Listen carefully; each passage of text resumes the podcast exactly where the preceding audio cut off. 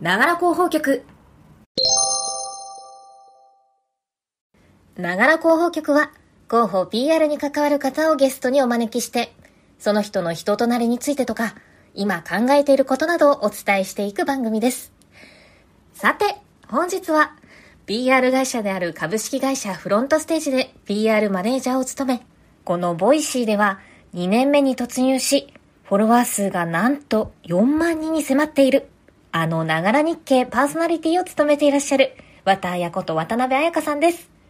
小学生の頃からの夢であった声優に、二十歳でデビューを果たしたものの、人生の転機を迎え、キャリアを積んで長く続けられる仕事として広報という職種を選んだ綿彩さん。声自体もとっても魅力的なんですが、ながら日経チームの日経デスクの皆さんからは、終わりの挨拶の構成が素晴らしいという声が上がっており、お話しする内容もとても素敵なんです。とあるラジオの影響を受けているそうなんですが、本日はその詳細も聞いちゃいました。広報コンサルティングのお仕事では、スタートアップを中心に一部上場企業から NPO までを担当されており、コロナ禍でどのようなニュースをどのように配信したのか、コーヒー屋さんのスタートアップや北海道のアイス屋さんのケースをもとにお話しいただきましたので、ぜひ最後までお聞きください。それではどうぞ。綿谷さん、本日はよろしくお願いします。よろしくお願いします。まずは経歴からお願いします。経歴。はい、私自身の経歴でいいですか？あそそうですね。そうですね。何の経歴だった話ですよね。え、最初、新規だったと聞いて、というか、に。そう、そうなんです。あの、まあ、1988年に福島で生まれて、18まではそこで育ち、まあ、大学で上京して、で、本当に大学の3年生、20歳の時に、えっ、ー、と、公開オーディションみたいな形のオーディションがきっかけで声優デビューをして、ずっと声優になりたかったんですよ。それで出てきたのもあったので、で、そこでデビューを3年生でして、20歳でして、まあ、なんだかんだ25、6ぐらいまでは声優としての活動を主にやっていて、まあ、その間に結婚したりなんだりっていうのがあったので、なんかその中でちょっとずつ方向性を変えていって、司会業をやるようになって、で、また、なんだかんだやってる時に、まあ、離婚っていう大きな転機があって、そこで、じゃあ本当にこの先人生どうやって生きていこうって思った時に、まあこれ声優に戻って、それで一生80歳まで一本でやっていくっていうのは、さすがに私自信がなかったっていうのもあって、なんか他に自分にできることで、ちゃんとこう、キャリアを積んでいって長く続けられるような仕事ないかなってなった時に、まあなんか人事か広報っていうのが、割とやっぱり未経験で取ってくれるところが多かったんですよね。なので、結構求人を見ながら人事広報の未経験かって書いてあるところを応募して応募して、今のところに引っかかって、この PR 会社での PR になったという形です。めちゃめちゃユニークな経歴ですよね、あ すごい、最初にその声優を目指したきっかけを教えていただけますか、うん、声優を目指したきっかけは、私、もともと、その学校、小学校の、本当に小学校に入りたての1年生の時の先生に、なんか国語の時間に朗読するじゃないですか。はいはいはい、はい。で、それでなんかすごく褒められたんですよ。で、あなたの読むなんか声がハキハキとしていてすごくいいから、で、なんかあの、小学校ってあの、ななんとか会とかがいっぱいあるじゃないですか。学習発表会とか、まあなんか、1学期の始まりの、な、な、あれなんて言うんでしたっけね。開会式じゃなくて、こう楽器ごとにそう、ああいうのの、いわゆる初めの挨拶とか、これから、なんとか会を始めますみたいな。ああいうのをすごく指名してくれたんですよ、その時の先生が。えー、すごい。それで、その人前で喋ることの楽しさみたいなのを本当に1年生の段階で感じて、そしたら、まあ、いわゆる目につくのはアナウンサーとかお天気お姉さんとか、そういうのがテレビを見てると目につくじゃないですか、ちっちゃい時って。だからなんか漠然とこういう存在になりたいなって、その時ぐらいから思い出して、で、でも決定的な何かがあったのは、小学校多分5年生ぐらいの時なんですけど、アニメを見ていて、名探偵コナンだったんですけど、あの、偶然、私、なんていうの、チャンネルの消音ボタンを押しちゃったんですよ。音を消すボタン。で、音が消えたら、そのアニメが、いつも見てたんですけど、ずっと。いつも見てたはずのそのアニメが何を言ってるか全くわからなくなっちゃったんですよ。何にも伝わらない。ただ、アニメの絵がパクパクと口を動かし、なんだ棒人間が動いてるみたいな感覚ですよね。っていうのを見たときに、なんだろう、その声の存在の大きさ？あうんなんか、声があるだけで感動したり、ね、泣いたり笑ったりいろんなものが生まれるけど、これ絵だけ見てても何にも伝わらんじゃん、このアニメと思った時に、なんか、あ、私これの中の人になりたいって、もうピーンって思って、へもうそっからです、もう声優を追っかけ出して、これは誰がやってる、彼がやってるって調べ出して、雑誌買ったり、ね、いろんなことをしだしたっていう感じです。うん本当にその日から急に私声優になるって言い出した気がします。あ、そうなんですね。うん すごい有言実行。えー、ちなみになんかあのその好きな声優さんのラジオをよく聞いてて、なんかそのはいはいをなんか今あのながら日経のパーソナリティの時も、なんか終わりの挨拶の時にちょっと似てきてるかもみたいなことを言ってますそう、うん。そうですね。なんかこっからはすごい具体名を出すとめっちゃニッチな話になっちゃうと、こういう番組がこのながら広報局なんで本当にニッチで大丈夫。大丈夫。そうね、私がちっちゃい頃から聞いてたのは、あのね、そう聞きたくて聞けるラジオってやっぱ当時ってネットラジオってほとんどなかったの。あのーアニメイト TV みたいな、本当にアニメの専門チャンネルみたいなのだけあったような時代で、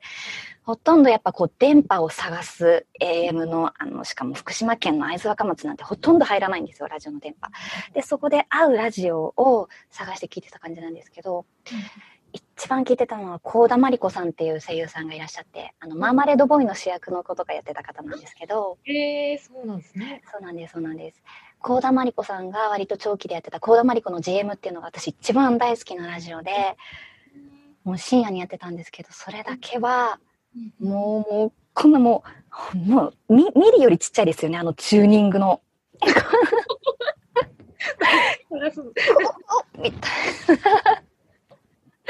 ところを合わせに行って、カセットテープに毎回録音して、でもそんな時間起きてるのバレたらおお母さんに怒られるので、本当にこっそり起きて、チューニングだけしてカセットテープの録音ボタンを押したら寝に戻って、で、また30分経ったら切るボタンを押しに降りてくるみたいな。のやってましたね。で、あとラジオパーソナリティとして好きな声優さんは、幸田真理子さんの他に佐藤里奈さんっていう、まあ、後々出てくる声優さんとか、あと野川さくらさんっていう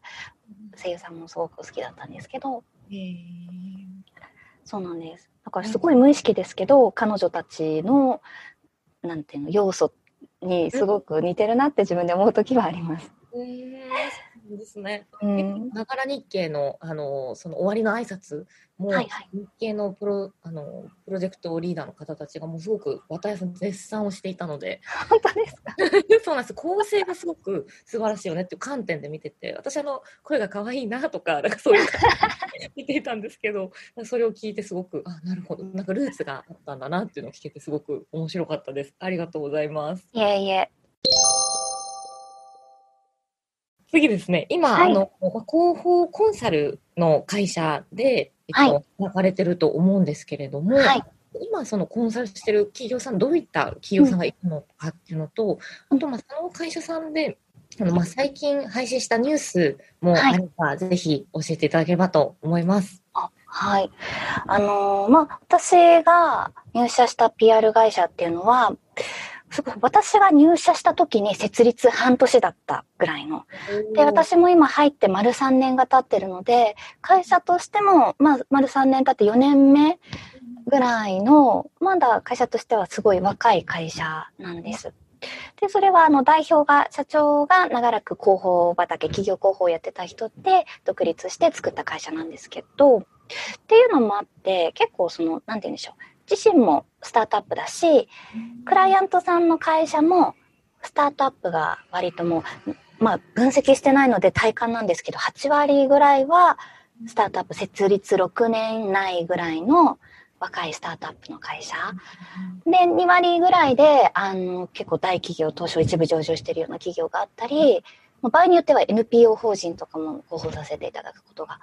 あったりとか、っていうのが残りの2割にあるような感じです。で、うんそっか、ニュース？うん最近そうだな。でも、スタートアップっていうくくりはあるんですけど、業界はものすごく様々で、そうなんですよ。もう、まあ、IT、同じ、まあ、IT が多いっちゃ多いんですけど、IT の中でも医療系もあるし、建築もあるし、ちょっとマッチングサービスのようなものもあるし、あとコーヒー屋さんとかもあったりとか、とにかくいろいろ、もう業界は幅広く携わらせてもらってます。で、最近発したニュースとしては、なんだろうな。でも本当最近っていうとコロナ関連のニュースとかサービスが多くて、あの、それこそ緊急事態宣言が東京に出た、まあ、全国的に最終的に出ましたけど、その直後ぐらいに、マッチングアプリの LINE っていうサービスを展開している会社が、あの、オンラインデートの機能を、そのアプリ内で完結できるような形で開発して実装しましたっていうニュースを発表したりとか、その他にもちょうど今はコロナで生まれた商品っていうのがクライアントさんごとに結構あって、そのさっきちょっとお話ししたコーヒー屋さんなんかは、コロナ禍でやっぱりコーヒー屋さんも休業するような時期があったじゃないですか。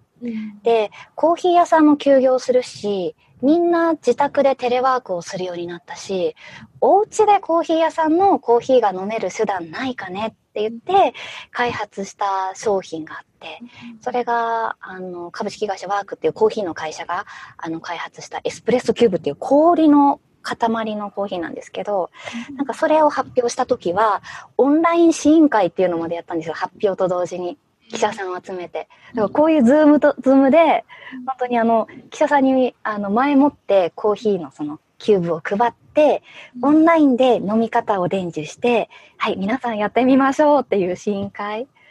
そういったものをやったりとか、確かにそれテレビで見た気がします。あ、そうなんです、そうなんです。テレビでも取り上げていただいて、それは、すごく反響があった商品ですね。やっぱ、おうちカフェっていうワードが結構流行りだったので、それに引っかかって取材していただくことが多かったですね。で、まあ、最新のやつで言うと、これもコロナ関係するんですけど、北海道にもクライアントさんが実はいて、東京だけじゃないんですよ。へえ。すそう。そうなんですよ。で、北海道のクライアントさんは、あの、子供向けのアイスを開発しているんですけども、それもですね、あの、北海道ってすごい食材の宝庫、野菜もね、海の幸も、果物もなんですけど、コロナが来てやっぱおろせない野菜とか果物がすごく多くあったので、それを使用して、あの、子供用のフルーツアイスを作って、で、しかも面白いのが、食前に食べられるアイス。なるほど。そうなんですよ。子供って毎日、こう、ご飯ができるタイミングぐらいで、でもまだ30分ぐらい待っててっていう時に、お腹空いたって なる生き物じゃないですか。確かに自分も言ってた。そうそうそうそうそう。なるほそう、そういう時にスナック菓子を食べちゃうとお腹いっぱいでご飯が食べられないけど、このアイスぐらいだったらお腹いっぱいにならないよっていうちょうどいい具合の商品を開発していたりして。ど。へえ、面白い。そうなんです。そういうニュースを最近はねいろんなクライアントさん出してますね。なるほど。そういうのはそのコロナ禍で、まあ、何かうんの、まあ、事業を伸ばそうっていうお客さんと、まあ、あのにヒアリングしながら、まあ、一緒になんか考えていったりとかっていうところもやられてる。そうですね。本当にそういう感じです。えーうん。ありがとうございます。はい。いえいえ。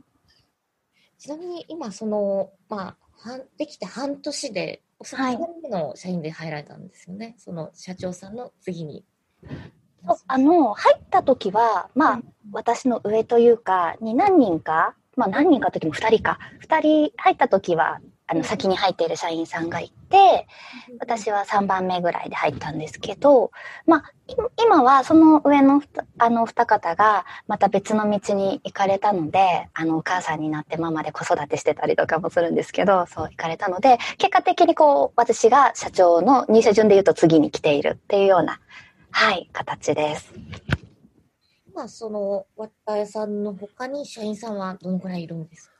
今は今度は下に入ってきてくれて、えっと、正社員で言うと、ふえっと、下に2人なので、私含めると社員が3人っていう感じです。その他、あの、アルバイトの方だったり、業務委託させていただいたりっていう、まあ、メンバーは、あの、派生的にはもうちょっとたくさんいるんですけど、えー。はい。なるほど、なんかすごい、こじんまりとしたチームですよ。もう社長と3人の社員で、もうみんなでうん全部のクライアントさんを基本見てるっていうような。そうなんですね。はい。ねでも確かにその、あの、幅広いですよね。そのスタートアップからその東証一部からまたそのエリアも違うっていうところ。そうなんですよ。うんでもなんかそういう、あの、企業さんによって本当にいろんな要望があるので、なんて言うんでしょう、そこにこう細やかにアレンジして、なんて言うんでしょう、いいように応えられるっていうのが、まあ、この規模というか、チームのすごくいいところではあって、なのでなんかその東証一部の大企業さんも、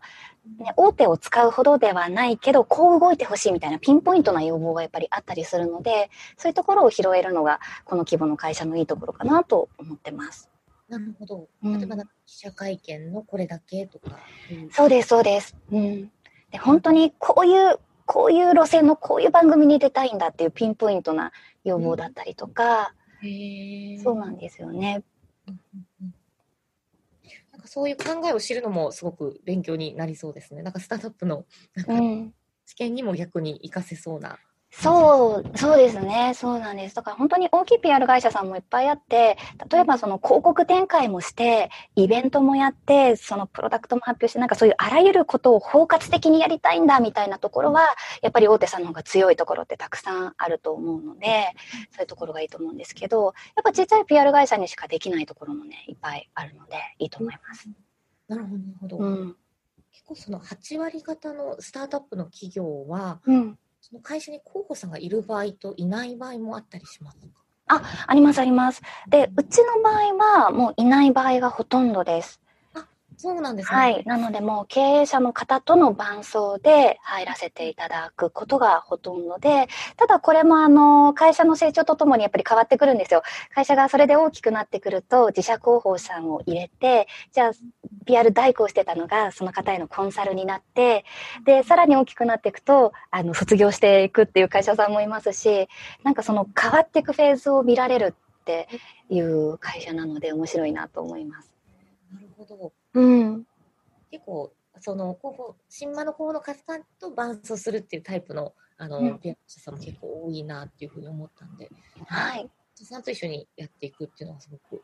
新しいなと。そうですね。だから候補がいないところで入るっていうのがほとんどですね。うーん、なるほど。う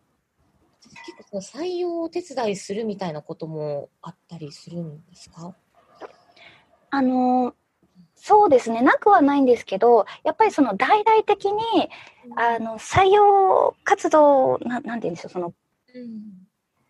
採用だけにふ振り切るというよりかは、やっぱり皆さん事業の成長っていうところを第一観点に置いているので、その、そのブランドイメージが採用にうまくつながっていけばいいねっていうようなあの考え方の PR はします。ただ、あの、採用のための PR っていうところだけで携わることは少ないですね。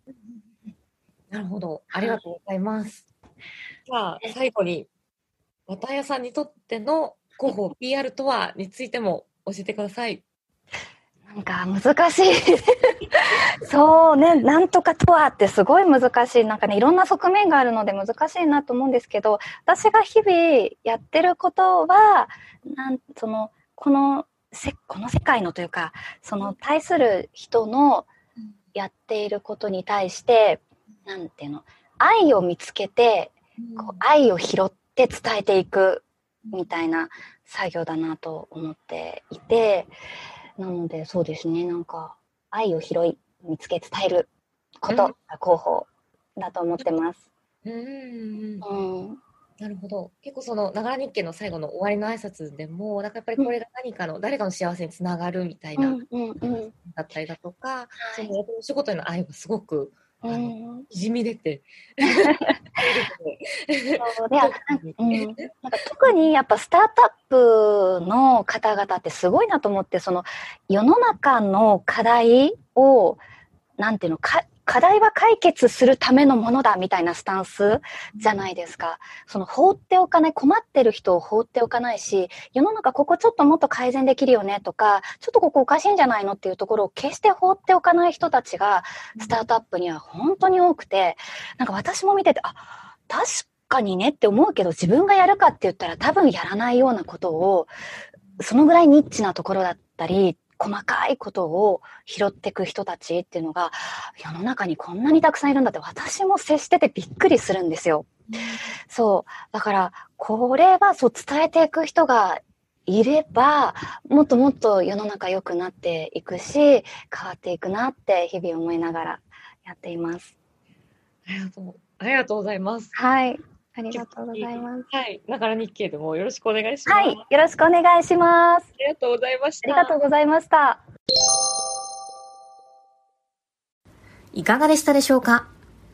大きな PR 会社さんとの違いや、広報担当者を育成するのではなく、経営者さんの事業の成長に関わるところを伴走しながらサポートするお仕事。